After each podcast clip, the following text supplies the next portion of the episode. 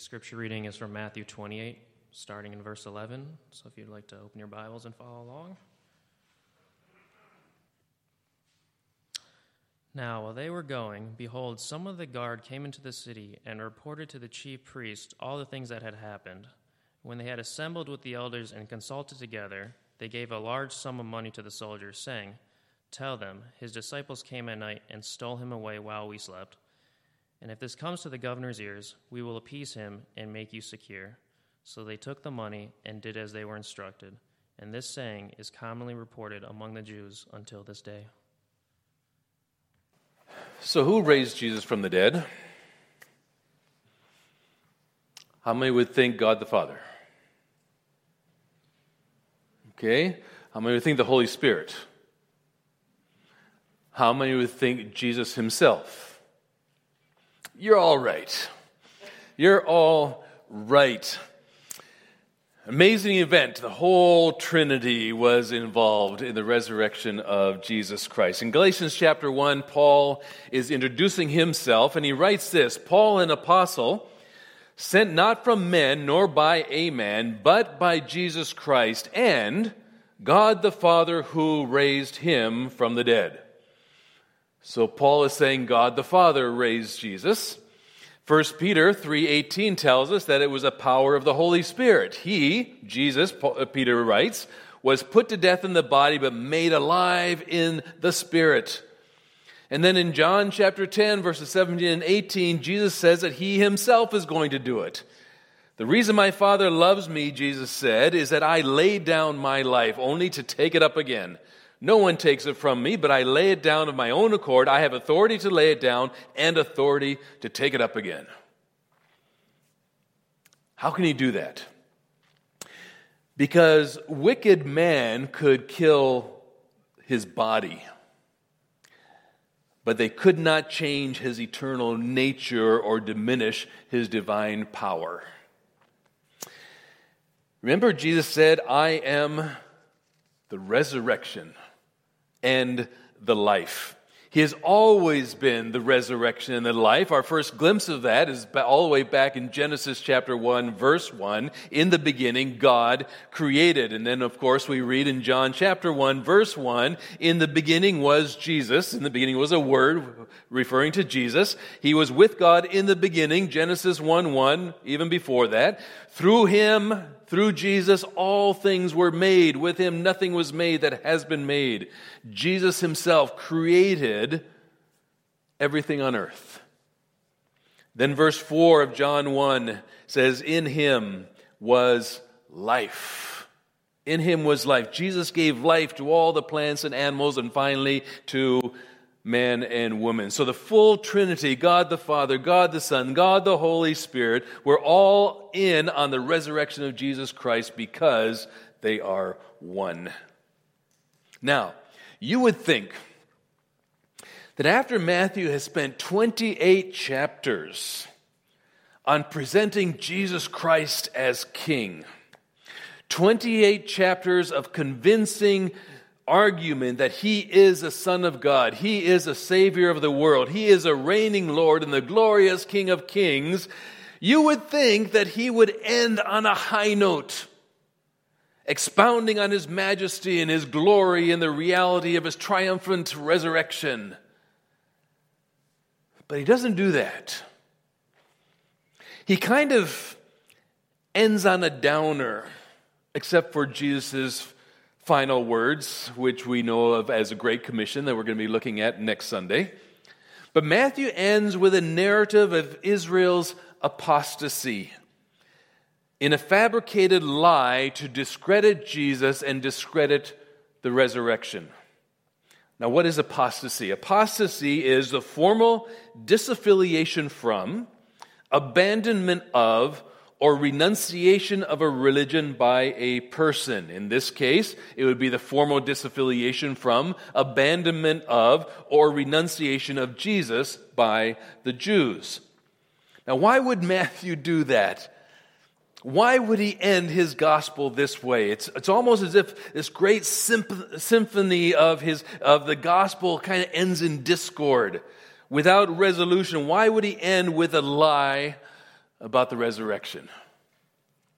Well, the amazing irony of it all is that the lie actually proves the resurrection. You see, the Holy Spirit knew that the resurrection was going to be attacked.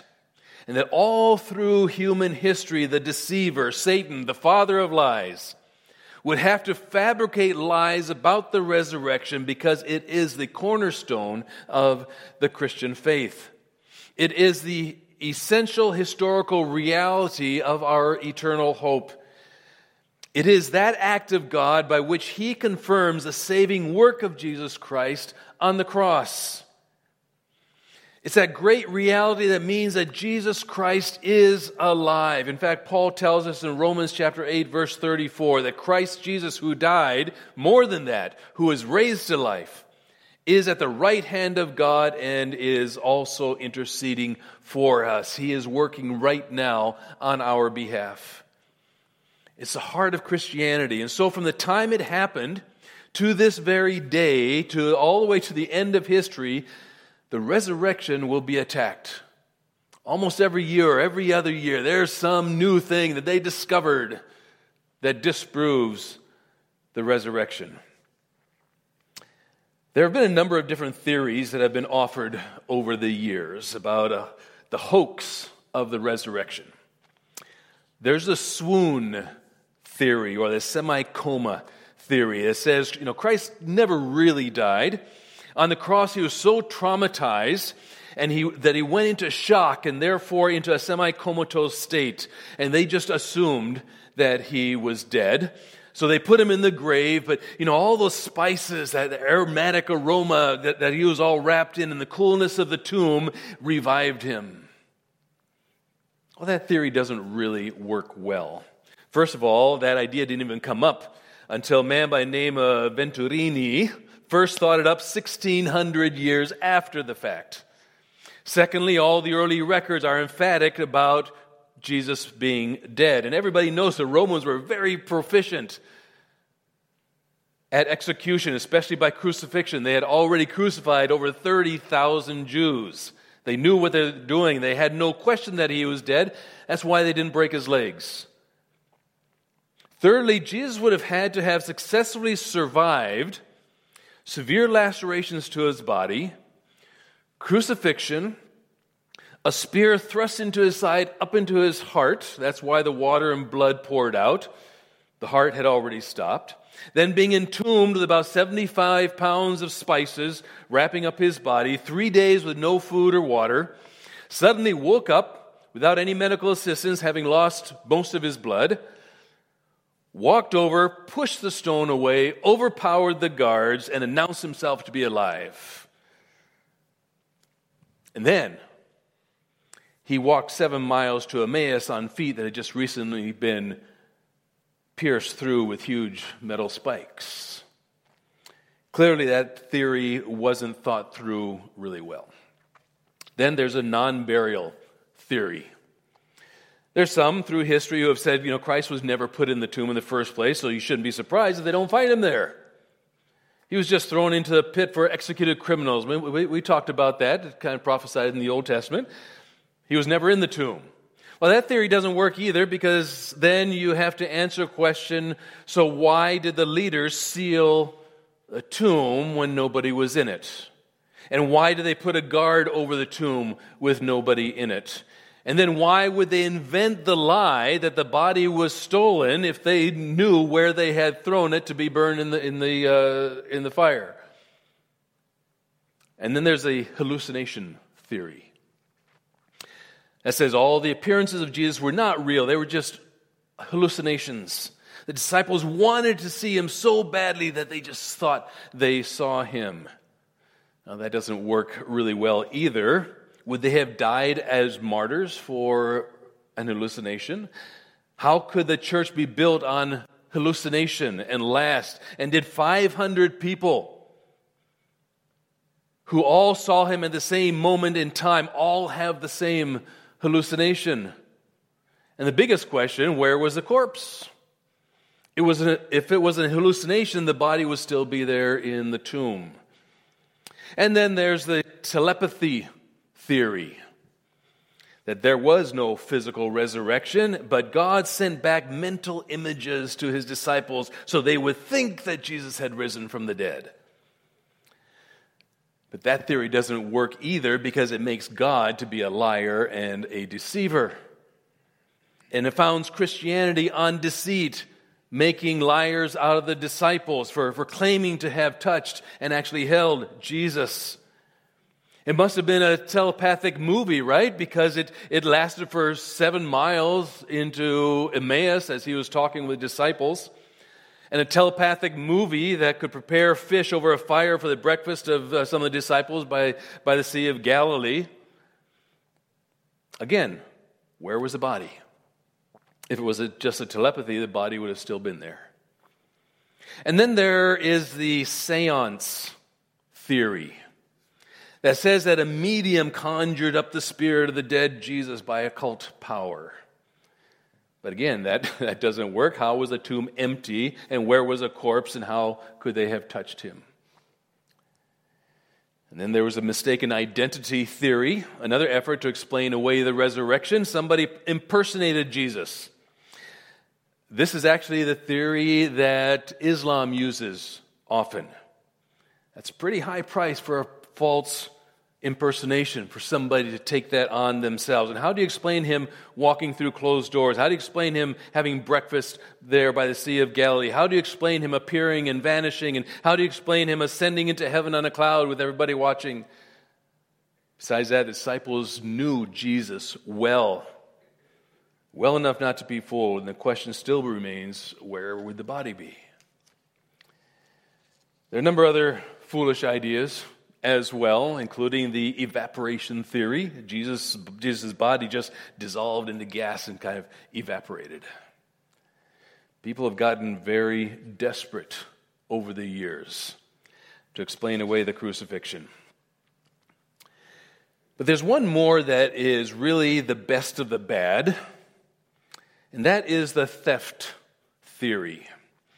It's really been the most popular one through the centuries, and that's the fact, or the fact, that's the theory that Jesus' body was stolen. And that's the only one that really explains where the body was or wasn't. But then you have to ask the question well, who, who stole the body? The Jews? Well, they'd never do that. They weren't about to fabricate a resurrection of Jesus. That was, that's what they were working against. They were the ones that had the tomb sealed, the Romans guard put there so that the body would not disappear. Well, maybe it was the Romans. Maybe they were the ones that stole the body. No, the Romans had nothing to gain by stealing the body. In fact, the Roman soldiers were afraid for their own life when the body was gone because they knew what the penalty was if the body that they were supposed to be guarding up and disappeared. Well, that only leaves the disciples, right? And that's the popular view. The first question you'd have to ask, though, is would they steal the body? They didn't really believe that Jesus was going to rise. We talked about that last week. They were doubting, struggling, fearful, confused. They were in hiding. They had scattered when Jesus was captured. Even their leader, Peter, was a strong denier of Christ. And when the women told them about the resurrection, according to Luke 24 11, it says, They did not believe the women. The disciples did not believe the women because their words seemed to them like nonsense. Besides, would they steal the body, then go out and die as martyrs for a lie, for deceit? I mean, Peter had denied Jesus when he was alive. Why in the world would he die over a lie? And how would they or could they have stolen the body? Uh, are they going to be able to overpower the Roman soldiers? By the way, when Pilate told the Jewish leaders to take a Roman guard for the temple, he was not referring to one soldier. We think a guard, one. A Roman guard was a group consisting of six to 12 soldiers. How were the disciples going to defeat all of them or deceive them? Well, so uh, the t- disciples uh, or the soldiers, maybe, maybe they all fell asleep. Seriously? This is an important responsibility for them. Six to 12 of them all at the same time falling asleep? And none of them would have woken up at the scraping and grinding of the huge stone as the disciples tried to roll that away and, and, st- uh, and take the body away. But this is the very lie that Matthew deals with at the end of his gospel. The chief priest concocted a lie that his body was stolen, and I believe this becomes a greatest validation of the resurrection of Jesus Christ. And an exclamation point, actually, in Matthew's gospel. Now remember, the evil religious leaders of Israel had desperately tried to eliminate Jesus. They started out using mass murder when he was born to kill him as a child, and they massacred many babies. Then they used curses and accusations and demonic uh, power to try to discredit him. They use betrayal to capture him. They use injustice to sentence him. They use blackmail to get him executed. They use force to keep his body in the tomb. And now they use bribery, bribery and lying to silence the truth of his resurrection. Every imaginable wicked means to prevent Jesus Christ from accomplishing the purposes of God. Now, the plot unfolds a little earlier in this chapter. Last week we talked about the first eyewitnesses, a group of women who were there and they saw the angel and uh, saw the, probably saw the stone being rolled back and they saw the empty tomb. But there was a second group of eyewitnesses as well, and that was the guard of six to twelve soldiers that were there. Both groups were terrified. The soldiers fell over in a dead faint.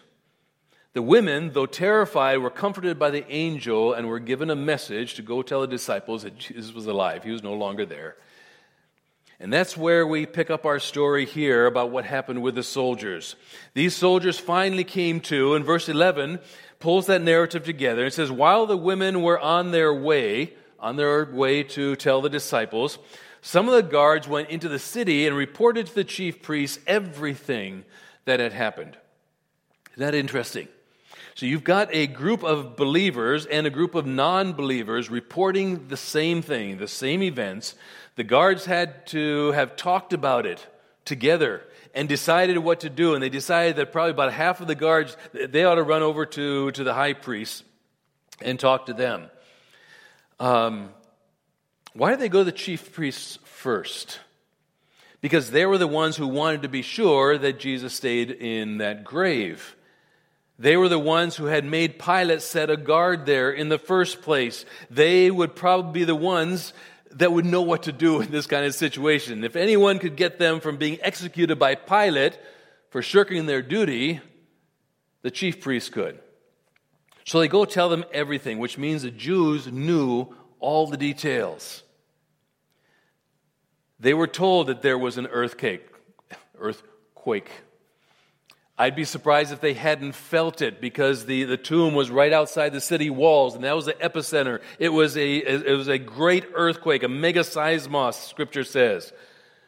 They were told about the rolling stone. They were told that there had been this blazing angel and, and, and the body was gone. And after the angel had left the women, uh, had left and the women had left, I'm pretty sure the soldiers probably would have peeked into that tomb. They would have seen the grave clothes lying there absent of the body. And they knew that this was exactly what the Jews had feared, that on the third day he'd be gone, and it had happened exactly as they had feared. You know what's interesting? The chief priests then were the first ones to hear the message of the resurrections from the eyewitnesses. The tomb was right next, next to the walls of Jerusalem. The ladies had to go probably at least a couple miles before they got to the disciples. And the soldiers were truthful about it. It says they reported to the chief priests everything that had happened. Now, you would have thought, you would have thought that they would have, that would have shaken them up enough to go check it out for themselves, right? But their minds were so darkened and so hardened that they didn't want to know the truth. The news brought fear and panic when it should have brought repentance and faith. They didn't even question the soldiers. They never even investigated. They just quickly fabricated a plot. Look at verse 12. And when they were assembled with the elders and had taken counsel. Assembled and taken counsel. That's technical language that means that they had a formal meeting of the Sanhedrin. The Sanhedrin, the ruling body consisting of the 70 leaders of Israel, although at this time I think probably only 68, minus Joseph of Arimathea and Nicodemus.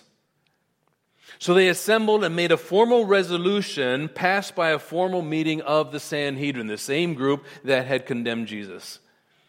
So you can imagine the chief priests testifying to the rest of the Sanhedrin after what they had heard from the, the uh, guards.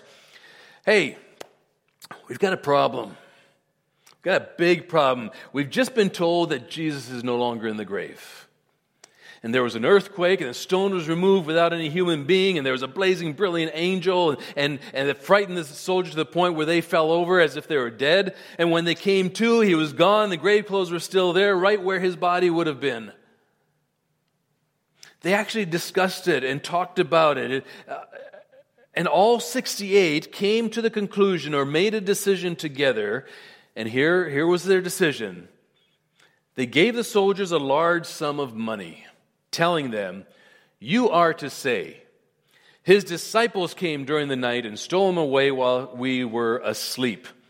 If this report gets to the governor, we will satisfy him and keep you out of trouble. Unbelievable the rejection of the Messiah becomes complete. They rejected the Messiah at his birth. They rejected the Messiah during his life. They rejected his miracles and his words. They nailed him to the cross. And now, to top it off, they reject his resurrection and lie about the evidence. This is the ultimate apostasy. The formal disaffiliation from, abandonment of, or renunciation of the Messiah by the Jews. Matthew's gospel is not only about the majesty of the king, which it is, but it's also about the rejection of the king.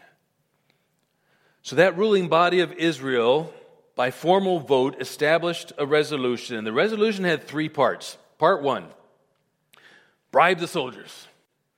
That's what we have to do first. Kind of like hush money, right? Don't tell people what really happened. They gave them, it says, a large sum of money. It actually used the word silver, referring to silver coins, and a lot of it. Now, they had given Judas, what, 30, 30 pieces of silver, and Judas was a willing participant. Judas came to them. There were up to 12 soldiers, so it had to be a lot more to convince them to lie because they could not have had the rumor, they couldn't have that rumor running around that Jesus had been raised from the dead. And they couldn't allow the soldiers to spread that news, so that they had to make it worth their while. The second part was to actually get the soldiers to lie, to make them spread a lie. Verse 13, you are to say, okay, you are to spread this as you talk to people. His disciples came during the night and stole him away while we were asleep. They had to say something because the grave was empty. And this was a lie that made the most sense to them. So the soldiers basically became preachers of the anti resurrection. It's interesting, as soon as the disciples get the message, they start preaching the resurrection. As soon as the soldiers get, got their money, they start preaching the disciples stole the body. This then becomes a conflict that resulted in the persecution of the church. This is why the Sanhedrin in the book of Acts said to the preachers of the resurrection, the apostles, Stop preaching. You have filled all Jerusalem with this doctrine. We won't tolerate. We're going to punish you. We're going to whip you. We're going to throw you in jail if you continue. Why? Because they had hired men to preach the opposite. And they were invested in this lie. Then the third part was to protect the soldiers. If they were going to have these guys lie, they were going to have to have their backs, right? Because if Pilate found out they had lost the body while they were supposed to be guarding it, uh, no doubt cost them their lives. So in verse 14 it says, If this report gets back to the governor, the high priests are telling all the soldiers, we will satisfy him and keep you out of trouble. They knew they had Pilate under, their, under his thumb. They had blackmailed him so many times already. They knew they could control him. Remember when he wanted, they wanted him to crucify Jesus, and Pilate didn't want to do it because over and over he says, He is innocent. He is innocent. And the Jewish leader says, Hey, we're going to go tell Caesar if you don't do this for us. So the plot is established. They're going to lie about the resurrection. Then verse 15 says So the soldiers took the money and did as they were instructed. You see, for them, facts didn't matter, their agenda mattered. It's easy to ignore the facts and lie to accomplish what you want. And that's what they did. That's exactly what the leaders did back then, and a lot of Jews bought into it. And this story, Matthew goes on in verse 15, has been widely circulated among the Jews to this very day. And when Matthew wrote this gospel, it was 60, uh, 60 AD, 25 years after the resurrection of, of Christ. And 25 years after that story was still being told and disseminated among the Jews. The disciples stole his body. A century later, a hundred years later, a man by name of Justin Martyr, you've probably heard his name, he wrote this You, the Jews, selected men and sent them into all the world, proclaiming that a certain atheistic and lawless sect had arisen from one Jesus, a Galilean deceiver whom we crucified, but his disciples stole him by night from the tomb and deceived men by saying that he has risen from the dead and ascended into heaven. So a hundred years later, same story being told around, the prevailing lie. And it's still the common lie that's being told today. That was the last Jewish insult against the Messiah, the Jewish nation totally rejecting their king. And then just a matter of days later, God called the church to be his people. And Israel is set aside in judgment until her purifying is complete. We've talked about that. God's got, still got something special for the Jews. So the narrative of the lie about the resurrection then is complete. But what's, what's the point here? Why does Matthew do this? Why did he end the gospel in such a negative way? Wouldn't have been better to focus on the glory of the triumph of the resurrection? Couldn't he have presented proof of the resurrection rather than a lie about it? Could have. Mark, Luke, and John all did. They write about the empty tomb. They write about the grave clothes lying perfectly there. They, they write about the earthquake, the, the stone removed, the angel. They write about Jesus appearing and people touching him and eating with him and walking with him and talking with him. They write about the fact that over 500 people saw him at the same time. The Apostle Paul in 1 Corinthians 15 even writes about that. They write about at least 10 appearances. You got Mary Magdalene, the other women, Peter, two on the road to Emmaus, 12 on a Sunday evening, and the, the 12 again a week later. Seven in Galilee by the sea, 500 in Galilee saw him. G, uh, James saw him. 11 on the Mount of Olives saw him ascend. Matthew knows all that. But he wants to put the proof in the mouth of Jesus' lying enemies. It's really quite an amazing approach if you think about it. For us who believe, Mark, Luke, and John's approach works well. It's exciting. It reconfirms, it reconvinces us that Jesus definitely did rise. People have seen him, they've touched him, they've talked with him. But for skeptics, Matthew's approach is much more convincing. You see, it was impossible for the Jewish leaders to deny that Christ had, by some supernatural means, left the grave. They couldn't admit to that. They couldn't deny that. They didn't even try to, so they had to lie about it. There were only two options for them. They either had to say it was supernatural event and he was gone, or they had to say somebody stole him.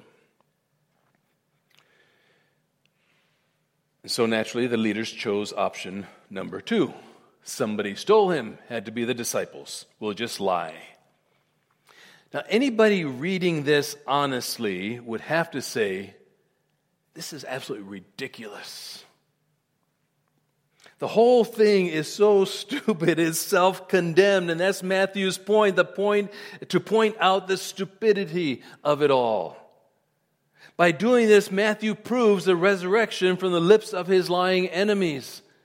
Simon Greenleaf, former Harvard professor of law, once wrote All that Christianity asks of men is that they would be consistent with themselves that they would treat its evidences as they treat the evidences of other things, and that they would try to judge its actors and witnesses as the deal with their as they deal with their fellow men when testifying to human affairs and actions in human tribunals.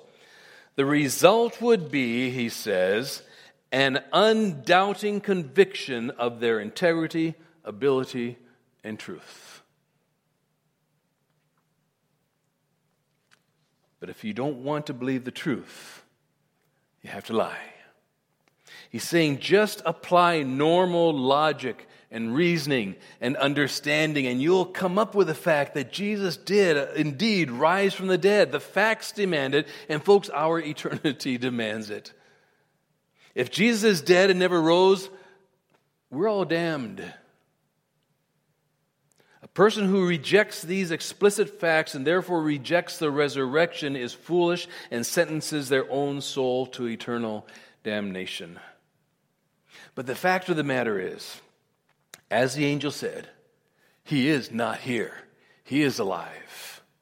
He is risen. And in John 14, 19, Jesus himself says, Because I live, you also will live. Paul says in Romans 10, verse 9, if you declare with your mouth Jesus is Lord and believe in your heart, what?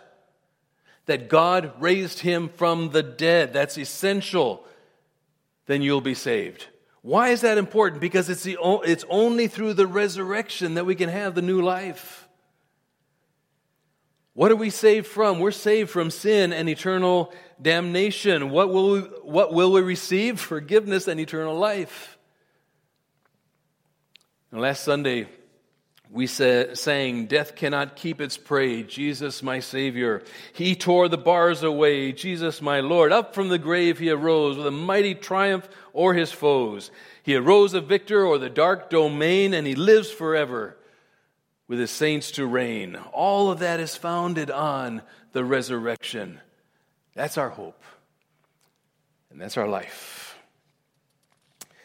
Years ago, R.A. Torrey, second president of Moody Bible Institute, told this story about experience that he had. And he wrote this I was standing before the window of an art store where a picture of the crucified Christ was on exhibition. And as I stood on the sidewalk and gazed, I was conscious of the approach of another, and turning, beheld a, a little lad gazing intently at the picture. I noticed that he was a little street child. I thought I could speak to him, so I asked, pointing to the picture, Do you know who he is? Yes, that's my Savior. He said with a mingled look of pity and surprise that I should not know what the picture represented. With an evident desire to enlighten me further, he continued after a pause, Them's the soldiers, the Roman soldiers and with a long drawn sigh, he said, That woman crying is his mother. He waited apparently for me to question him further, then thrust his little hands into his pockets and, with a reverent and subdued voice and a little tear in his eye, said, They killed him, mister. Yes, sir, they killed him. I looked at the little ragged fellow and said, Where did you learn this? He replied, At the Mission Sunday School. Full of thoughts regarding the benefits of mission, mission Sunday schools, I turned and resumed my walk, leaving the lad looking still at the picture. I hadn't walked a block when I heard a childish voice say, Mister, Mister.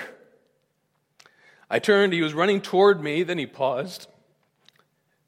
Up went his little hand, and with a triumphant sound in his voice and a radiant face, he said, I forgot to tell you. He rose again. His message delivered, he smiled, waved his hand, turned and went his way. Folks, it's not enough to have him on the cross. Can't forget to say, He rose again. And that's the message we have to give to those that are around us. That's the message that we have to live that victorious life because He lives. We live in Him. Let's bow in prayer. Father, thank you. Thank you for the resurrection. My goodness, thank you for the resurrection. Jesus is alive. Because he lives, we too can live. And Father, that's, that's the message we have. That's the solution that we have for all of mankind. That's the solution that you provided for all of mankind. And Father, I pray that we would not be satisfied even looking at an empty cross and saying, Yes, this, this is wonderful. But Father, I pray that you would lay it on our hearts like you did that little boy. See, I forgot to tell you, he is risen. He is alive. And Father, I pray that you would do that new work in us, that we would take that resurrection truth. We've looked at the lie that's been perpetrated, and, and just looking at it, it's, it's obvious that that just shows the proof of the fact that Jesus did indeed rise from the dead. And I pray that we will go forth with boldness to tell that message to those that are around us that Jesus is alive, and because he lives, they too can live. In Jesus' name, amen.